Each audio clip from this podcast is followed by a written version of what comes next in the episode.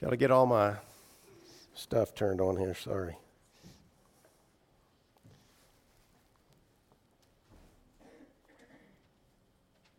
There we go. it's good to be here. It's good to to be in the house of the Lord and to have the opportunity to assemble in worship and in study and in fellowship in remembrance of the tremendous blessings that we have in Christ Jesus. And we're thankful for the presence of everyone. And I join Monty in welcoming you. And if you are visiting, uh, we want you to feel welcome and, and comfortable in the service. We've been studying for some time. Actually, this is actually the seventh um, lesson in a series on uh, the book of Isaiah, the, the, the visions of Isaiah. And, and this, uh, Lord willing, will be the, the final, at least for this, uh, this portion of time. It's, it's interesting. The book of Isaiah actually has 66 chapters. Um, there's 66 books in the Bible. I, I don't know if that's just coincidence or not, probably, but it is interesting. It also kind of falls right in the middle of the Bible. It's kind of a transition uh, declaration between the uh, the Old and the New Testament, the Old Law and the covenant of Christ. Um, it, uh, Isaiah's prophecy was right in the middle of the Old Testament, the uh, Law of Moses period. All of those things are interesting. If we, we could go through chapter by chapter in Isaiah, and again, there's 66 chapters. If we did that once a month, we'd be five and a half years getting through. so these, uh, these brief summaries over a period of seven months on seven Sundays in those months. Um, hopefully, it's been interesting to you. Hopefully, it's uh, maybe whet your appetite for a little bit deeper look into the book of Isaiah. I know it has for me. I mean, as we go through here, you just realize how many how many uh, quotations we find in the New Testament from Isaiah. Um, the, uh, the assurance of the, the inspiration of God's word as we see those things come to pass in the life of, of Christ. Um, but this morning we're going to talk about Isaiah chapter 55. And, uh, you know, we've talked about um, Isaiah's prophecies again. Uh, between 739 and 684 BC, he spanned the reigns of five kings of Judah. It's referred to as the fifth gospel because there are so many references, so many prophecies of the Messiah. And we talked about in these final 26, 27 chapters of Isaiah, it's almost exclusively about the New Testament period the coming of the Christ, the coming of the kingdom of God, the, the way that things would be in the kingdom under the new covenant and in the life of Christ and his teachings. Uh, the 230 years after the time of David is when Isaiah prophesied, and 192 years after the divided kingdom, 700 years before Christ. We talked about that during the time that Isaiah prophesied that the nation of Israel, the 10 tribes to the north, were taken into captivity. And within about 150 years following the time of Isaiah, that Judah would ta- be taken into Babylonian captivity. And he, he uh, prophesies pretty extensively about that and about their return to Jerusalem. So that's kind of a summary. Uh, and so we get to uh, chapter 55. Now, last time we we talked last month, we, we looked at Isaiah chapter 53, which we called the servant songs because it was a description of the suffering servant. And we saw in it a depiction of Jesus and his suffering upon the cross and his, his redeeming us through the, th- the things that he suffered uh, to purchase our pardon, to purchase, to take his, our sins upon him and to pay the price for those things.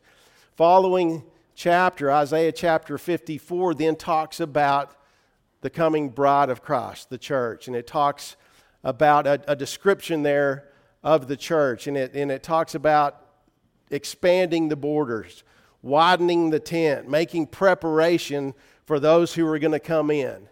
The children of God who are going to come in at, in the bride of Christ, a part of the church, a part of the kingdom. And then we get to Isaiah chapter 55, which is now God's calling. God's calling a description of the calling of the nations into the kingdom of God. And so we're going to go through this morning, and just like the book of Isaiah, there are, as we, as Isaac, thank you, Isaac, for the reading of the morning.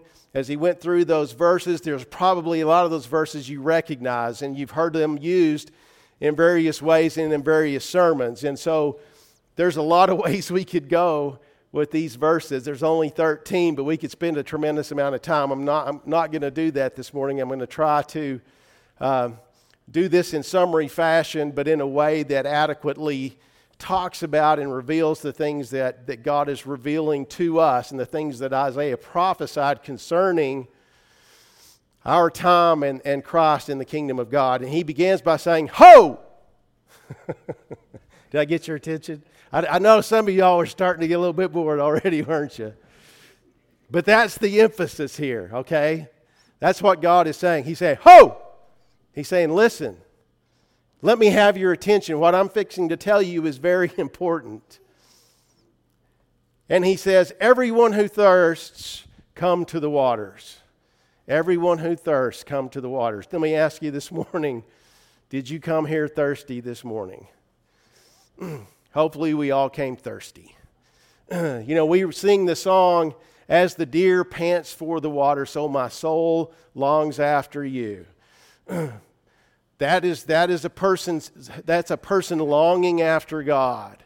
And we should have a thirst for God. When we come to worship, we should have a thirst to be in the presence of our, of our fellow Christians, of the family. We should have a thirst to worship. We should have a thirst for the truth of God. and that's what God is calling. He's saying, All you who are thirsty. Now, let me say this everybody's thirsty. Everybody in the world thirsts, longs after something. But God is calling those who thirst who long after Him because that is the only place that there is true fulfillment. And that's what He's going to tell us about. He says, Come to the waters, come to that which will quench the thirst, come to that for which you long for in longing after God and thirsting after God. he says, You who have no money, come and buy and eat. So he's calling those who are thirsty and he's saying, If you don't have any money, that's okay. And guess what? When it comes to the spiritual blessings of God and the salvation of God, None of us have the money to pay for that. Your money's not any good here. but he's saying, you know, it reminds you of the, of the, the Sermon on the Mount and the way Jesus began that Sermon on the Mount by saying, Blessed are the poor in spirit, for theirs is the kingdom of heaven. the poor in spirit, the recognition of our spiritual poverty, of our dependence upon God, of our need for God of the spiritual things because we have not the means to cleanse our own sins, to, to purchase our own salvation. All those things must come from God, and we are totally dependent on Him for the spiritual blessings and the spiritual things. And so He says, Come, you who have no money, come, you who are spiritually poor, who recognize your spiritual poverty. He says, Come and buy and eat. Come and buy. Well, we, we don't have anything to buy with. What is he saying? Well, he's saying obtain. Come and obtain the blessings of God.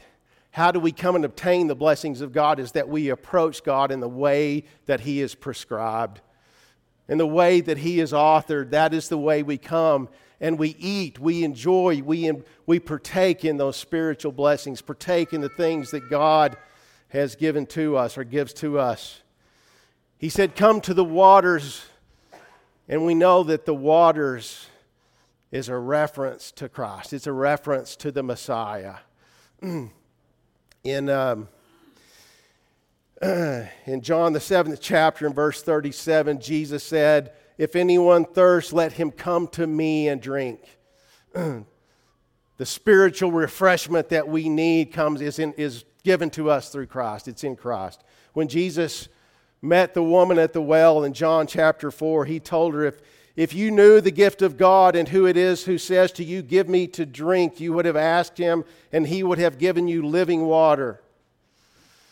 He said, Who he who drinks this water will never thirst.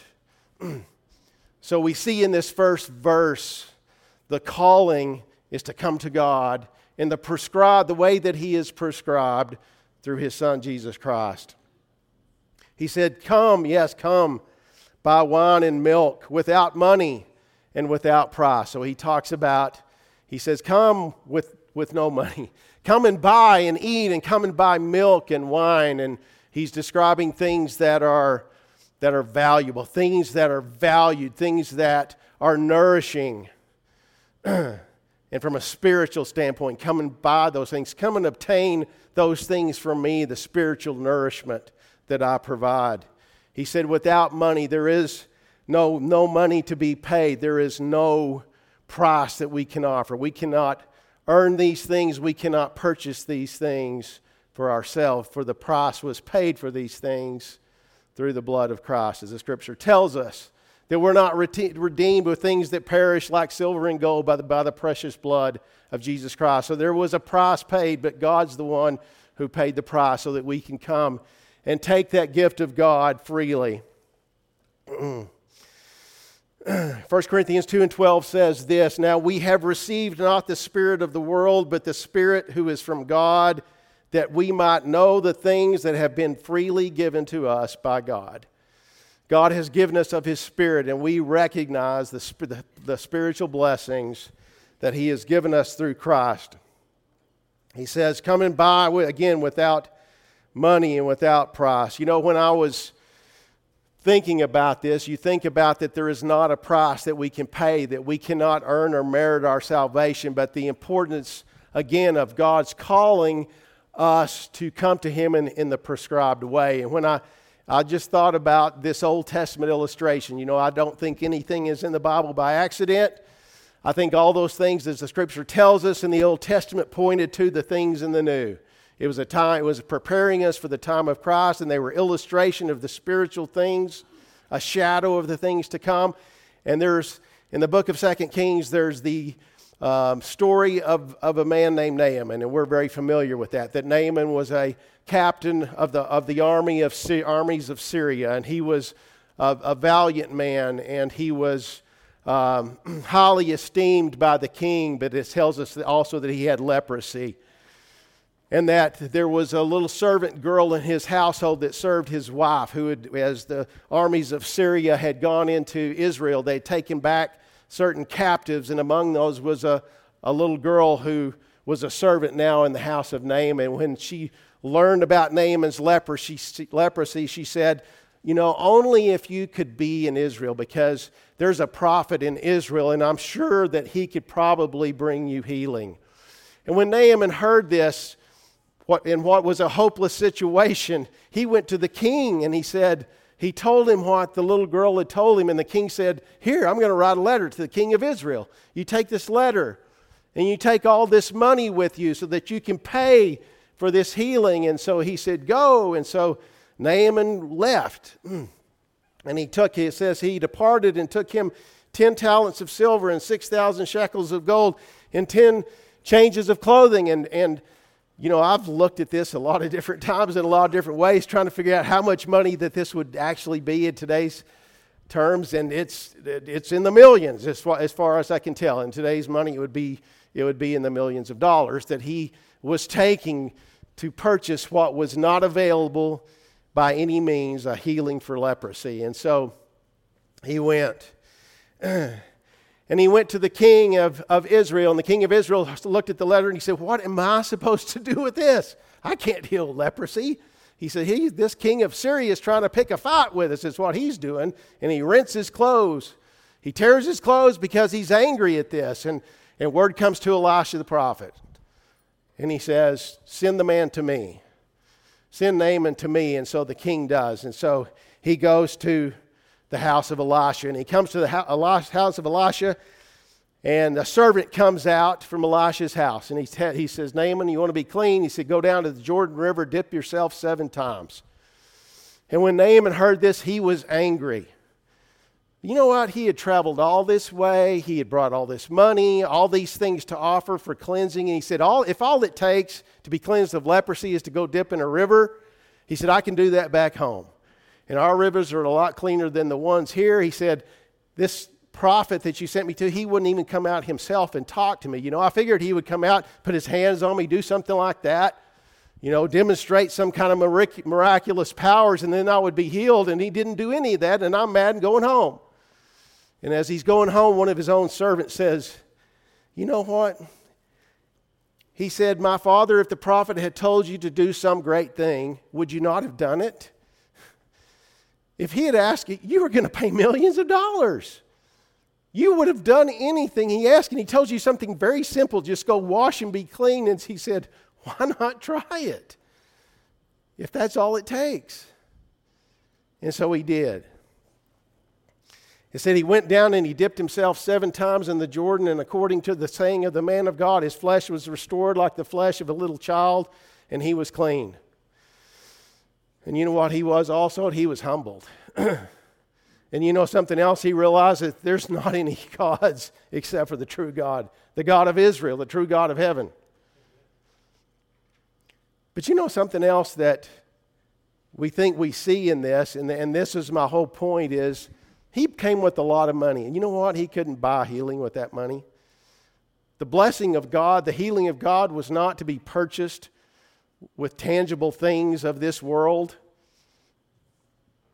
There was no way he could earn that healing. He couldn't pay for that healing. But you know how he obtained it? In the way that God prescribed. In God's way, in following God's way, in doing what God told him to do, he got that which he desired. And that is true for us in our approaching Christ. that we approach Christ, that we approach God in the way that He is prescribed. It is a free gift. He offers it to us freely, and it's not earned or purchased, but we obtain it by approaching God in His prescribed way. Listen to the words of Revelation chapter 22. There's a invitation here very similar to the words that we read here in Isaiah. But I'll first, before I get to that in verse 17, I want you to listen to verse 14. Blessed are those who do his commandments, that they may have the right to the tree of life and may enter through the gates into the city. What did he say? He said, Blessed are those who do the commandments of God. Though God's gift is free to us and freely offered and freely given, we obtain it through obedience by following his prescription and his prescribed method. And then, down in verse 17, he says, well, first of all, he says, by obeying those commandments, what do we do? We have right to the tree of life. We have right to those blessings of God, the blessings of forgiveness and of eternity and all of those things. in verse 17, he, he, he gives the invitation, and the Spirit and the bride say, Come. And let him who hears say, Come. And let those who let him who thirsts come. Whoever desires, let him take of the water of life freely. Verse 2, Isaiah chapter 55 says, Why do you spend money for what is not bread, and your wages for what does not satisfy? Okay. He just told us in the first verse that we can come buy without money that which is truly valuable, that which truly nourishes, that which truly uh, fulfills our thirst, quenches our thirst. And then he says, Why are you spending your money for things that don't do any of those things? he said, You're spending your, your life and your energy and your efforts for things that don't satisfy. He says, Why are you doing those things? And that's the question, right? When we look at our lives and we say, Am I happy? Am I fulfilled? if, if the answer to that is no, then maybe we need, we need to look at where we're spending our money, where what we're seeking after, what we're trying to satisfy those, our thirst with. Jesus says, Where your treasure is, there will your heart be also. And, you know, it's, it's, a, it's a gut check for us to realize that every morning this, this is our opportunity, right? Every morning is God's calling. Come to me. Come to me and those who are thirsty. Bring your thirst to me. Thirst after my things. Thirst after the things of God. Seek after me. Listen carefully to me and eat what is good. Listen carefully. Are you happy? Are you fulfilled? If the answer is no, you're seeking after the wrong things. The things don't satisfy. He said, But listen to me. He said, And come and eat what is good. and let your soul delight itself in abundance. You know, again, we go back to Matthew chapter 5 in the Sermon on the Mount where Jesus said, Blessed are they which do hunger and thirst after righteousness, for they shall be filled. Jesus said in John chapter 10 and verse 10, I have come that you may have life and that you ha- may have it more abundantly. The abundant life is, is the life, the fulfilling life is the life in Christ. It's, it's by seeking after God and the blessings that He offers us through Christ. Ephesians 1 and verse 3 says, Blessed be the God and the Father of our Lord Jesus Christ, who has blessed us with every spiritual blessing in heavenly places in Christ. The abundance of God's blessings that we receive through Jesus. Isaiah chapter 55 and verse 3 says, Incline your ear and come to me. Hear and your soul shall live. And so, again, the emphasis is on hearing. Hearing God, hearing the Word of God. It all comes back. It all keeps coming back to what? To the things that God has revealed to us through His Word. That is where we find the mind of God. That is where we find the commands of God. That is where we find the comfort of God, the assurances of God, the promises of God. Hear me, he says, and your soul shall live. Hear and do those things and I will make an everlasting covenant with you, the sure mercies of David. And so, again, Isaiah, 750 years before the time of Christ, is, is talking about that new covenant. That new covenant that was going to come about because of the promises that God had made to David about the one who he would raise up to sit upon his throne, and that would be an eternal kingdom. God, that, that the Messiah would be through the descendants of David and that his kingdom would be eternal. And the Apostle Paul referred to this specific verse in Acts chapter 13. And if we go look at Acts chapter 13, Paul was talking to Jews there at, at uh, a place when, and I think it was Pisidia was the name of the, the place where he was teaching there. As he was going about and he was spreading the gospel and he was planting churches and he was talking to the Jews in the synagogue and he was rehearsing their history of the Jewish people back from the time that God brought them out of the land of Egypt.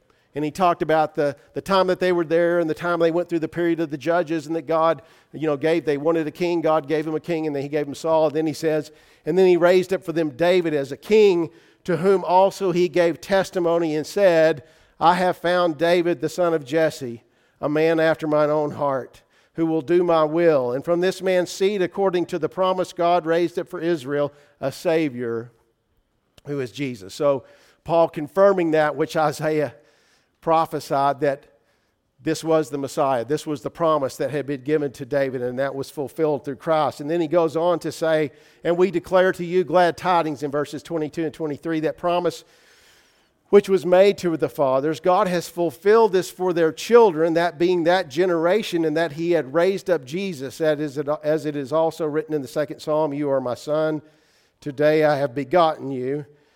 And then he goes on to say, and that he raised him from the dead no more to return to corruption. He has thus spoke, he has spoken thus, I will give you the sure mercies of David. So there's the actual quote from Isaiah chapter 55. And then he goes on to say, Therefore, let it be known to you, brethren, that through this man is preached to you the forgiveness of sins, and by him everyone who believes is justified from all things which you could not be justified under the law of Moses. Again, the new covenant, the forgiveness, and the redemption that is in Christ. Isaiah chapter 55 and verse 4 says, Indeed, I have given him as a witness to the people and a, a leader and a commander for the people. And who's he talking about now? He's talking about Jesus. He's talking about the suffering servant. He said, I give him as a witness to the people. We read the verse, the words of John chapter 18 and verse 37 as Jesus is brought before Pilate, and Pilate says, Are you a king then? And Jesus answered and said, You say rightly that I am a king.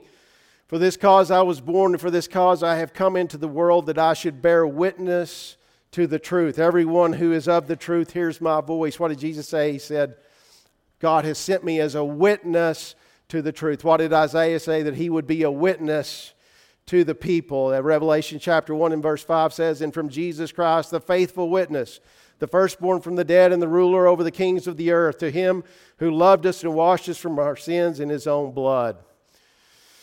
He said he will be a witness to the people, he is a commander for the people. for it was fitting, Hebrews chapter 2 and verse 10, for him who for him are all it was fitting for him for whom are all things and by whom are all things. Jesus christ through whom god created everything and, and for him are all things brought uh, into one in christ.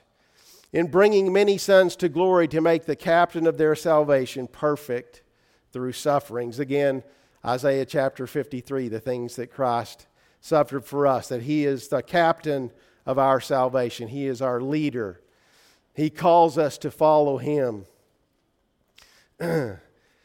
Verse 5 says, Surely you shall call a nation and that you do not know, and that nations that you do not know shall run to you because the Lord your God and the Holy One of Israel, he has glorified you. And a reference again to the bringing of all nations into the kingdom. Back in, again, chapter 54, he talks about expanding the borders of the tent, the, the borders of the kingdom, to make room for those who would flow in from all nations. We look at Romans chapter 16, verses 25 and 26. Now to him who is able to establish you, according to my gospel and the preaching of Jesus Christ, according to the revelation of the mystery, kept secret since the world began, but now has been made manifest, and the prophetic scriptures made known to all nations, according to the commandment of the everlasting God for obedience to the faith. Again, everything goes back to the Word of God.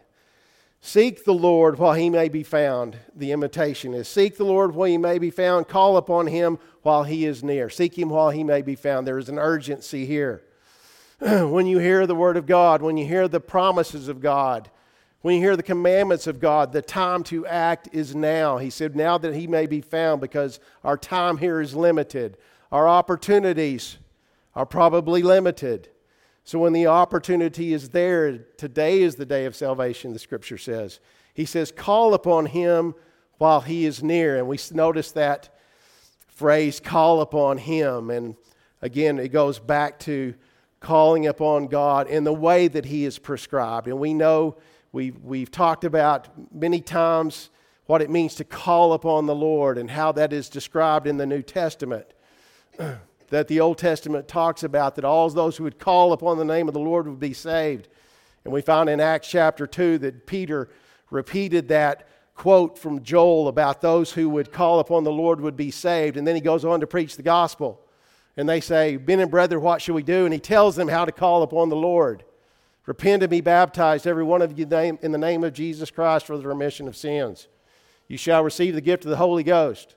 The promises to you, to your children, to all that are far off even as many as the Lord our God shall call. So we see that the answer to how we call upon the Lord, and we also see that in Paul's conversion in Acts chapter 22, where Ananias says to him, Why are you waiting? Arise and be baptized, wash away your sins, calling on the name of the Lord, approaching the Lord through Jesus Christ in the way that he has prescribed to receive his promises and his blessings. Verse 7 let the wicked forsake his way, and the unrighteous man his thoughts. Let him return to the Lord, and he will have mercy on him, and to our God, for he will abundantly pardon. He will abundantly pardon. We read those verses and we recognize that what is God saying? He says, If you want my blessings, if you're going to approach me in my way, you've got to repent. He said, You've got to forsake. The wicked forsake his ways, the unrighteous forsake his thoughts and return to the Lord in the way that He has prescribed. Repent and be baptized, every one of you, in the name of Jesus Christ. and He will have mercy on him and to our Lord, for He will abundantly pardon the forgiveness of sins promised through the obedience to the gospel. Isaiah chapter 53 and verse 6, we read last month. We studied extensively. We all, like sheep, have gone astray and turned everyone to his own way, and the Lord has laid on him the iniquity of us all. Talking about the redemption that is through Christ, and now he's saying we repent and return to the Lord because we've all been scattered as sheep. We've all gone astray. We've all sinned and fallen short. Now come back in the way that he's prescribed and through his invitation. Verse 8 says, For my thoughts are not your thoughts, nor my, neither my ways your ways, saith the Lord. And we're familiar with that. God's ways are not our ways, His thoughts are not our thoughts. You know, this ties back directly to that verse before. You've got to forsake your ways. You've got to forsake your thoughts because my thoughts are not your thoughts. My ways are not your ways. It requires repentance. It requ- requires, in fact, there's the New Testament, Jesus will tell us to be born again. We have to be born again. We have to be changed. We have to change our mind. We have to change our ways. No more seeking our own, but seeking God's thoughts and God's ways, says the Lord. For as the heavens are higher than the earth, so are my ways higher than your ways, and my thoughts than your thoughts. it's interesting to me how Isaiah, how the Holy Spirit through Isaiah describes the difference between God's ways and thoughts and ours. So, for you science buffs, um, we think about how far the heavens are above the, the earth. You know, we, you know I, have read up a little bit on this, and it talks about light years. We know a light year is the distance that light travels in a year, and, and light travels in a year about six trillion miles. That's beyond my comprehension. The universe is measured in light years at 46.5 billion light years. Okay. So wrap your head around that. So, how big is the universe? So, we would take 46.5 billion light years times 6 trillion miles to come up with what would be the, the expanse of the universe. And I only say that to say, okay, so how do we measure how do we measure the distance between God's ways and our ways, His thoughts and ours? Well, I'd say it's light years apart, right? we can't comprehend. We can't comprehend. But God has revealed to us His ways, and God has revealed to us His thoughts, and He's done that through His Word. That's how we approach Him in the way that He's prescribed by learning his ways, by learning his thoughts, through the things that he's revealed to us through scriptures. For he says, For as the rain comes down and the snow from heaven, and they do not return there, but they water the earth and make it bring forth and bud, that it may give seed to the sower and bread to the eater. So he's using, he's describing rain, and I just looked at the new uh, um, American uh, version just to because it, it kind of clarifies a little bit for as the rain the snow cometh down from heaven it does not return there before without watering the earth. So it does return but it waters the earth before that.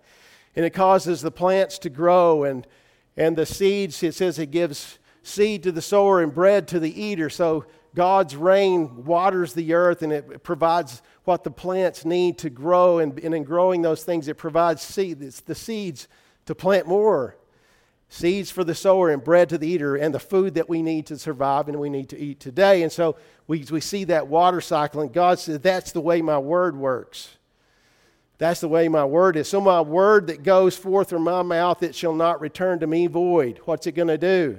It's going to go out and water the earth. It's going to go out and give the spiritual water, the, the living waters, to those who will receive it so that they can grow by, grow by it that which they need to survive and to learn and to eat and to grow. And it's also going to provide what? Seed to the sower. it's going to provide the Word of God to teach others the ways of God and the, th- and the thought of God, the thoughts of God. And it will accomplish what I please. It's going to bring about salvation to those who will receive it, and it's going to bring about condemnation to those who will not. His purpose is going to be fulfilled in His word that He's going to send out to the earth through Jesus Christ. And it's going to profit in the things which I have sent. It's going to achieve its purpose, God says, His word. For you shall go out with joy and be led out with peace, and the mountains and the hills shall break forth into singing before you, and the trees of the field shall clap their hands. Now, what's he describing? He says, The, the mountains and the hills are going to break forth in singing. I, I don't think he means that literally, obviously. he says, You're going to go out with joy and you're going to be led out in peace. What's he talking about? He's talking about the change in our relationship with God when we become a Christian. When we receive his blessings in the way that he's prescribed through Jesus Christ, our relationship with God is going to be different. It's going to be a cause for joy a cause for rejoicing, and we're going to have peace within ourselves, and we're going to be at peace with God. Now, Jesus said, In this world, you're going to have tribulation. It doesn't mean, okay, a lot of times we talk about verses like this, and people say, Well, that's just Pollyanna.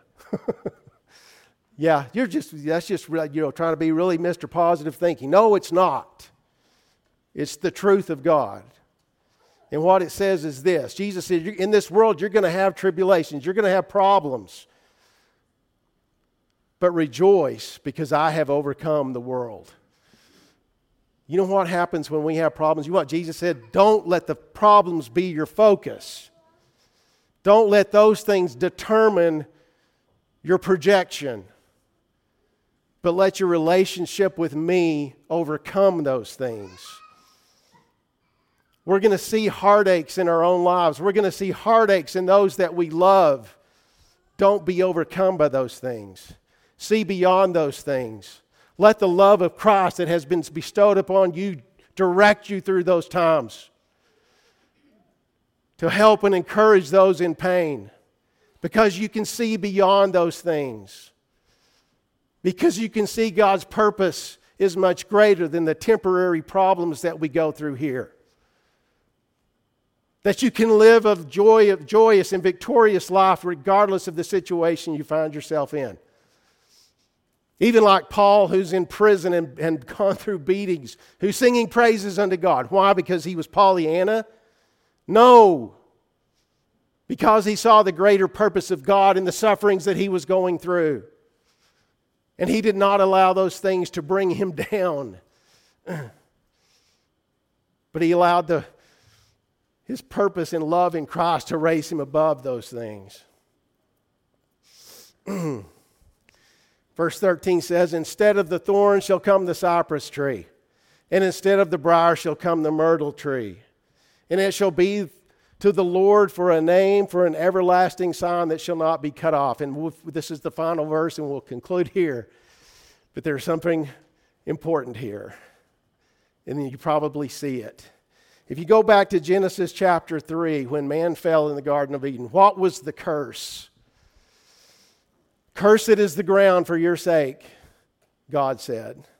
In toil you shall eat of it all the days of your life, both thorns and thistles it will bring forth for you. You're going to have hardships. And he describes that curse as the earth bringing forth thorns and thistles. And what does he say about our new life in Christ? Instead of the thorn, there's going to be the cypress tree. Instead of the briar, the thistle, there's going to be the myrtle tree. And so it shall be for a name, for the Lord, a name for an everlasting sign, the name that God has given us in Jesus Christ, that of being His in the family of God as Christians, that we've studied just recently about the importance of that name. God is calling.